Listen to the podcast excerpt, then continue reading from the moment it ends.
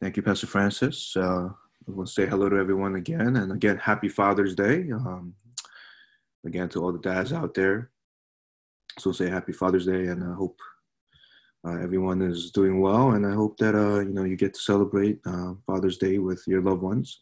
Uh, let me say a quick prayer for us before we go into today's passage. Let's pray. Father, we thank you and we worship you, Lord, for you are so good.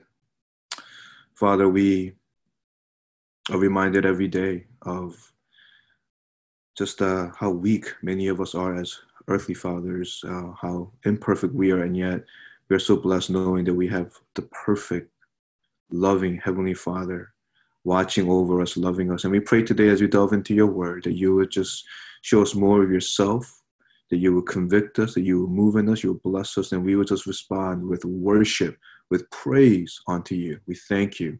And in Jesus' name we pray. Amen. All right, so today, um, obviously, it's Father's Day. And when I realized I was preaching today, um, I thought to myself, you know, it would be appropriate to have a, a, a message relevant to Father's Day. And, and instead of going with a message that focused on earthly fathers, I thought it would be uh, hopefully a blessing and hopefully fruitful to think about our Heavenly Father. And this passage in Luke chapter eleven, uh, obviously, is, is, is pretty famous um, because along with... Um, I mean, it's it's got the Lord's Prayer in it. And obviously, uh, I think most of us, if not all of us, probably know what the Lord's Prayer is. It is Jesus teaching his disciples how to pray. Uh, in the beginning of the passage, the disciples ask him, Lord, teach us to pray as John taught his disciples. You know, they see Jesus praying and they, they want to learn. And so he, he tells them, you know, um, uh, just a, an outline, right? A method, uh, how to pray. That doesn't mean we have to pray like this every single time we pray, but he's teaching us um, in a way to pray. And today I'm not really, I don't really want to focus on the Lord's Prayer itself. Today I want to really focus on praying to our Heavenly Father. I mean, the prayer itself starts by saying, Father, Father, hallowed be your name, right? It's addressed to the Father. And just fundamentally, Christian prayer, Jesus is teaching us, is we're praying to our Heavenly Father. Now, that doesn't mean that we can't pray to Jesus or address the Holy Spirit. However, just on a fundamental level, um, when we pray, we generally pray to our Heavenly Father. And I think that that's important because that reminds us that we are God's children. We are adopted, and we have a Heavenly Father who loves us so much. And some of us might have had good fathers, and some of us might have had not so good fathers. But it doesn't matter who our earthly father is, revealed that our Heavenly Father is perfect. He is all loving. He is all powerful. And we can pray with confidence when we pray, knowing that the one we are praying to is our all-powerful, all-knowing, all-loving Heavenly Father who is always working for our good. And so I want to think a little bit today about that, you know, how we as Christians, as the children of God, how we can confidently, boldly go before our Heavenly Father and say, Father, right? Father God, our Heavenly Father, our Father who art in heaven, we can confidently go before him, calling him Father, knowing that he hears and he answers our prayers. And so the first thing I really wanted to look at today is that we are called to be bold. We are called to be persistent in our prayers. Bold, persistent, even shameless in our prayers. If you look at verse five, I want to, he, he talks about a friend who goes to another friend at midnight. Now, I want to emphasize something here. When we think midnight, we think twelve a.m., and we think, you know, it's not that late maybe. Maybe some of us go to bed early, like nine or ten. Maybe some of us here go to bed eleven, twelve, one a.m., or even later. And midnight, I don't think it has the same significance as it did in Jesus' day. Back then, midnight meant middle of the night, meaning everybody was sound asleep. So, you know, you might hear midnight, oh yeah, I don't even sleep until midnight. But for them, everybody is sound So to go to someone's house at midnight to bother them, to ask of something from them, it's rude, I think, even in today's society, but back then it was so, so rude. And he, he goes to him and he asks, "Friend, lend me three loaves, or a friend of mine has arrived on a journey and have nothing to set before him." Now, I want to explain this too. In this culture, hospitality was very, very important. I think even in our culture, hospitality is important. And obviously, when someone comes over to our house, what do we want to do? We want to clean up our house. We want to make everything look nice. Maybe we bring out food that's better than what we're used to eating. I remember when I used to be a youth pastor back in the day, sometimes I would go to some of my students' houses for some event, and my students would tell me, "Pastor James, we're so thankful that you're here because, you know, we're eating so much better than we usually do, right? Because we have a guest over," right? And the hospitality is important. But in their culture, if a friend of yours came on a journey to your house, it was so important for you to take good care of your guests and to bring out good food. And so This this this person, they're probably stressed out. A friend, a friend of theirs has come to their house on a journey, and so they know they have to set something nice before them, but they don't have much. They don't even have bread. And bread in their culture was so important. You eat the bread, you use it almost as a fork. I mean, bread was an essential item that you needed. And so he goes to another friend's house, probably banging on his door at midnight and saying, "Please help me. Please lend me three loaves." So it's something that's rude, something that is not societally, you know, it's not it's not a pleasant thing to do. And yet he's doing it out of desperation because he really feels this is something that I need to do. Now, in the story, Jesus says that the friend inside the house says, "Do not bother me. The door is now shut and my children are with me in bed. I cannot get up and give you anything." Now, again, understand, a house back in those days, probably you're looking at a small house with one room, everybody sleeping together, right? Everybody's in bed together. So it's a small place. Everybody's in one room, most likely. They're in the same bed. And so obviously, if you get up and you, you know, find things and you get bread, you're going to wake everybody up. So it's just, this is just not a pleasant thing. It's kind of a rude thing to ask for. And yet, Jesus says, because he is his, he will he'll, he'll do what he says, not because he is his friend, because of his he uses the word impudence here. He will rise and give him whatever he needs. Now I want to be careful here in the story. Um, Jesus is talking here about the attitude that we should have in going to our Father in heaven when we pray. He is not giving us an example of how our Father thinks of us. So what I mean by that is this parable is not meant for us to think about, maybe God is bothered by me, he doesn't want to give me things. No, no, no, that's, that is not at all what he's saying. Because obviously we know our Heavenly Father desires to bless us, that we could go to him with anything, and he is always there for us. But really what the focus here is, is Jesus is saying, if even this friend would give the bread, because, because of your persistence and impudence, really, how much more would your Heavenly Father do for you? And so, in talking about our attitude, I have to be desperate. See, this friend was desperate. He said, "I need the bread. You're the only one that can help me." And there, I think there is a certain desperation we need to have when we go to our Heavenly Father. You know, it shouldn't be like this, where maybe on Father's Day, you know, maybe if those of you who are fathers, maybe your children, maybe your wife might ask, "Oh, what would you like for Father's Day?" And maybe you can't think of anything. And so you go, ah, you know, "Give me whatever. I don't care. Just don't get me, I don't know, some, get me, don't get me a tie that I don't want, right? Don't get me a shirt that I don't want." But like, you just, you're just kind of relaxed about it. And that's not the attitude that we're supposed to have when we go to our Heavenly Father in prayer. We know that he is the only one who can meet our needs. He is the only one who truly can answer our prayers. And we are desperate. There has to be a certain level of knowing how I go to him, clinging on to him, how, how needy I am, Right? We say it, give us this day our daily bread, not our weekly, not our monthly, because we know we need his provisions day after day after day, right? There, there's, there's a desperation there, but there's a boldness. There is a persistence. If you look at verse eight, he uses the word impudence. That's, and, you know, and just studying this passage, that's a hard word to translate. Some people say persistence, some people say impudence, uh, shamelessness.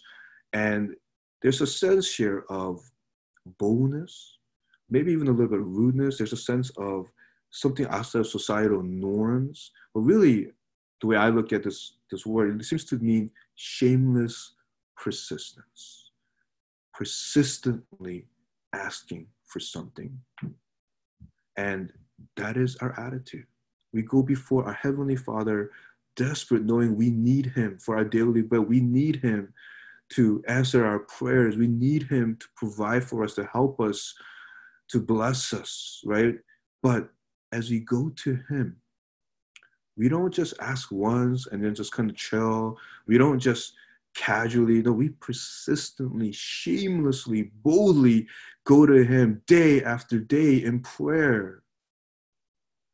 And we do that. We ask for big things. We ask for little things. We bring our hearts before him. We pour out our hearts. We say, Lord, I need you. We need you. So we say, Lord, forgive me, knowing that I'll be forgiven. Right? We say, Lord, here are my burdens. Lord, here are, and we and we and we bring it before him. We praise him. We glorify him. We say, your kingdom come. We say, your will be. That is the context, right, of this passage, the Lord's Prayer. We say, Lord, hallowed be your name. We say, your kingdom come. We say, your will be done. We want your will to be done, Lord. We need our daily bread. We don't, we need you to help us overcome our temptations, Lord. And we just go to him again and again, persistently, boldly. But here's the thing. I can go to him shamelessly in prayer. Why? Because he is my Heavenly Father. And I think that's something that we need to understand.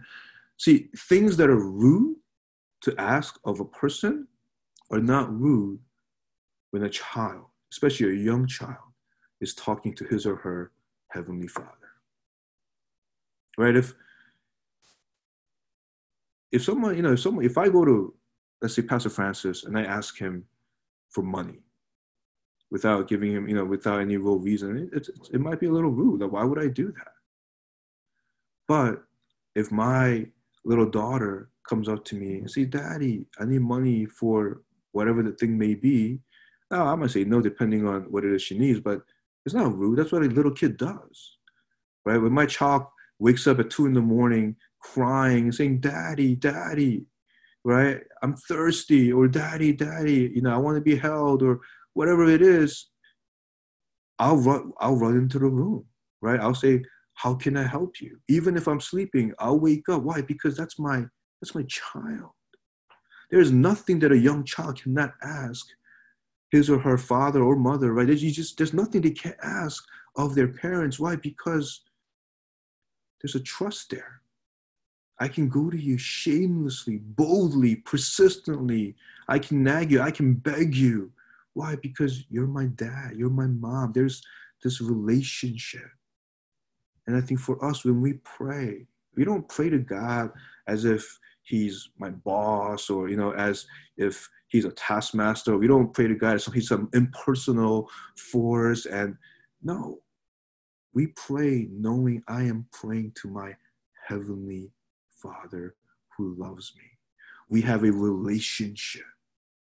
There's nothing that I can't ask him. I can go boldly, persistently, shamelessly asking anything and everything, because why? I'm, I'm a child. I am adopted. He is my Heavenly Father. Now, how can I do that? How can I say Father to God Almighty?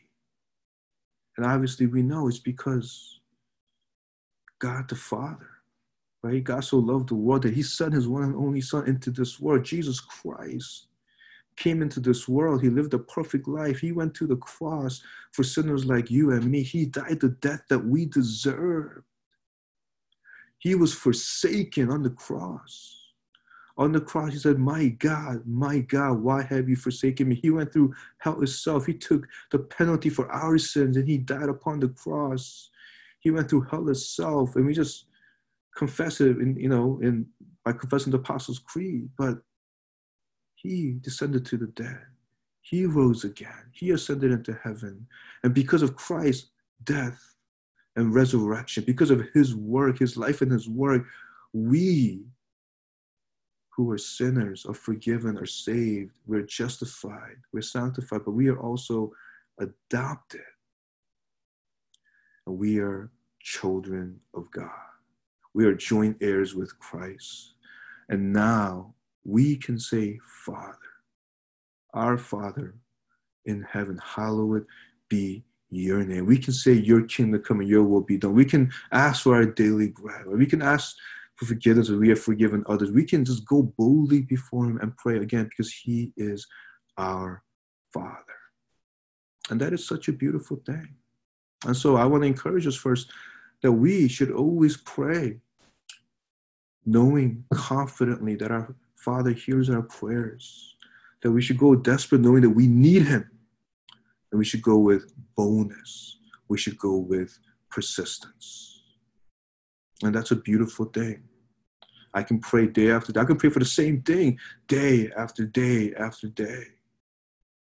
Whether I'm praying for my own personal spiritual growth, whether I'm praying for a marriage, right? Whether I'm praying for someone's salvation, and I'm praying and I, I'm praying and I'm praying and I'm going to my Father boldly, persistently. And here's the other thing. As you look at this passage, look at verse nine. It says, and I tell you, ask, and it will be given to you. Seek, and you will find. Knock, and it will be opened to you. For everyone who asks receives, and the one who seeks finds, and to the one who knocks, it will be open. And what is Jesus saying? He's kind of continuing on this level of persistence. He's saying, pray, pray, pray, right? Ask. That's a way. He's, he's saying, pray. But not, don't just ask, seek, right? You kind of see a little more intensity. Actively seek. You'll find it. And not just seek, knock. Well, you don't just knock once. You knock consistently when you knock on the door. And he's saying, continue to ask and to seek and knock, and the door will be open. And the way these verbs are, it's continuous action. He's saying, keep asking. He's saying, keep seeking, keep knocking. And your Heavenly Father will answer your prayer. How awesome is that we know that our good, good Father, whose love is so deep for us, as we just sang about today, that he is going to hear our prayers. We can persistently go to him, and he will answer our prayers. And the answer is always going to be a good answer. Look at verse eleven, right? We, we, we, we pray with faith that God is working for our good, right? That's really my next point, right? We're praying with faith. We trust him that he is working for our good, because if you look at verse, excuse me, verse eleven, he says, what father among you, if his son asks for a fish, will instead of a fish give him a serpent? Now think about that for a second. Can you imagine? Here's a child. He goes to his dad, Daddy, I want some fish. I'm hungry. And he goes, all right, here's a serpent. I mean, it's kind of ridiculous, right? It's a ridiculous story to share, but who in their right mind, what father in their right mind, right, would give something poisonous when the son just wants food? It makes no sense. He continues with that same line of thought. Or if he asks for an egg, here's a scorpion, right, Lord? I mean, it's just like, Daddy, I want some eggs. Here's a scorpion, right? Daddy, I want some fish. Here's a serpent, right? I want some nutrition. I want something that tastes good. Here's something poisonous that's going to harm you. And what is Jesus saying? Say, who's going to do that? What father among you? And you know what? Maybe there might be some fathers on there who actually might do such a thing. And that's a terrible thing. But we know that most fathers, even bad fathers, would not do that. Because a father generally wants what is best for his son and his daughter. Even if I'm selfish, even if I'm weak, even if I'm, I mean, obviously I'm sinful, no matter what flaws I have, when it comes to my own child, I want to do what's best for him. I want to do what's best for her. And Jesus says, if you then, who are evil, know how to give good gifts to your children, how much more will the Heavenly Father give the Holy Spirit to those who ask him? He's saying, you're evil. Now he's talking to his disciples here. and he's saying, you are evil. And that might sound harsh, but it's true, right? We believe in a doctrine called total depravity. We are evil people. We are sinners. Without Christ, we have no hope. And he's saying, even you then, even though you are evil, if you know how to good, give good gifts to your children, think about how much more your Heavenly Father will bless you and love you. He's going to even give you the Holy Spirit. What better gift is there than that? But as we receive forgiveness, as we are saved, and the Holy Spirit comes into our lives, that means God is always living in us and with us. And that's a beautiful thing. And he's saying, how much more will our Heavenly Father bless his children if even our earthly fathers know how to do good things? And so when we pray, I pray knowing God is going to bless me, and he is going to hear my prayers. He is going to answer my prayers. Now, that doesn't mean God is going to give me whatever I want or whatever I ask, because God is so much wiser than we are. And so he will give us what we truly need. I think of Psalm twenty-three, right? The Lord is my shepherd, I shall not want. And if you think about that, he's not saying, I'm going to give you whatever you want. He's saying, you're going to lack nothing. Whatever you need will be provided. And if you think about it, what is our greatest need? We are sinners in need of salvation. We need a Savior. We are sinners who had no hope until our Father sent his one and only Son, until Christ died for us, until we put our faith in Christ and we are now forgiven, we are saved, we are children of God. He took care of our greatest need, and he continues to bless us. He is working for our good. If he would not spare his own Son, what would he not do for us? But the thing is, a lot of times the things that we think we need are not what we need. It could be our greed, or we could just be wrong in our thinking. And God does filter that. I mean, I think of it as a young child. Again, when we, when we have young children, they ask for things. And sometimes they ask for bad things. They ask for things they shouldn't want. So what do we say? We say, no, no, no, not that. Not that, right? If if my child comes to me and says, Daddy, I don't want to eat dinner. I just want ice cream. That's all I want. I don't want to eat any other food, just ice cream. I don't say, okay, that's what you want. Ice cream is all you get, twenty-four seven. No, I say, no, no, no. You can get some ice cream later, but you have to eat this first. This is nutritious. And my daughter, she's two and a half years old. She's not going to understand why this is good for you and this is not good for you, why you need to eat this. She just has to trust that I have what's best in mind for her, right? A kid wants to have fun, and maybe he wants to have fun in a way that's dangerous. So what do we say? Say, no, no, no, no, you can have fun, but not in this way, right? Maybe, maybe he wants to jump off, you know, a really high area, because he thinks he's Superman. And he says, no, no, no, you can't jump off this area. You can jump off maybe a lower area, right? And, and, and, we, and we try to explain to them, but we try to protect them from themselves, and we try to give what is good for them. We try to meet their needs, but we don't just say, whatever you want, you do whatever you want. No, no, we don't do that. We, as parents, we say to our young children, no, no, no, we want you to have fun. We want you to have good food. We want you to have friends, but we want you to do it in a way that is safe and that is good for you, not in any way that you think you want to do it in. And our Heavenly Father is so much wiser, so much greater than we are. And we may think this is the only way to go, but our Heavenly Father is saying, no, I'm going to hear your prayers. I'm going to answer your prayers, but I'm going to answer them in the way that is the best way possible for you. And we may not understand that. We may think, God, why aren't you doing it the way I want? Why am I not getting this promotion? Why didn't I get into this school? Why did these bad things happen? And we may not understand while we're on earth, actually. We may never understand. But we know that our good, good Father is working for our good. I love the way, I think John Calvin, just a quote, he says, God does not answer our prayers as we pray them, but as we would pray them if we were wiser. Really like that. I'm going to read that again. Calvin says, God does not answer our prayers as we pray them, but as we would pray them if we were wiser. Uh, I think that, so I read a quote um, by, by Tim Keller, which I liked as well. And he says, your Father gives you what you would have asked for if you knew everything he knows. That's how prayer works.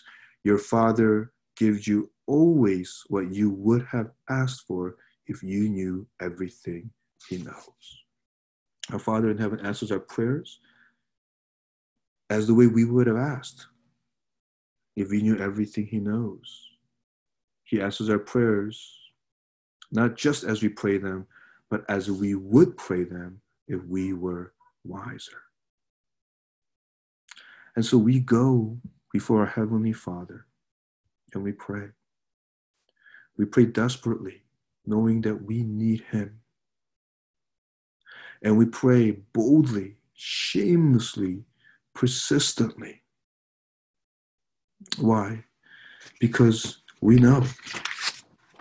Because we know he is hearing, he is answering our prayers. And we pray with faith, with confidence, knowing that he is working for our good, always.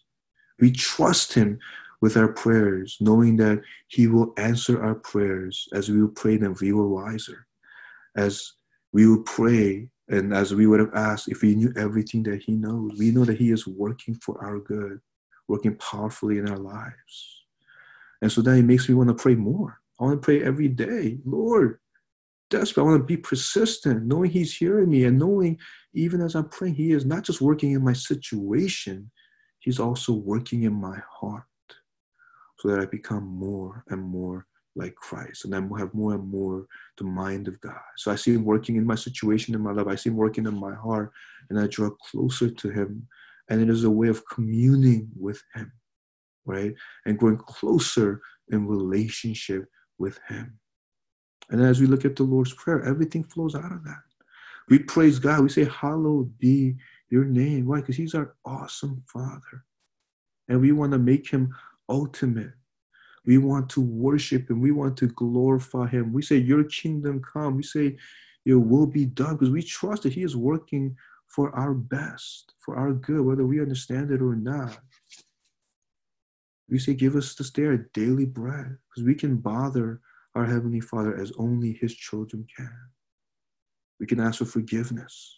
Because we know that we have already been forgiven as his children because of the work of Christ. We say, lead us not into temptation, because we know again that our Heavenly Father is protecting us, loving us, caring for us. So I want to really encourage us today. Let us boldly, let us persistently, let us shamelessly go before our Heavenly Father today and every day, knowing that he hears our prayers, that he answers our prayers, that he is working for our good.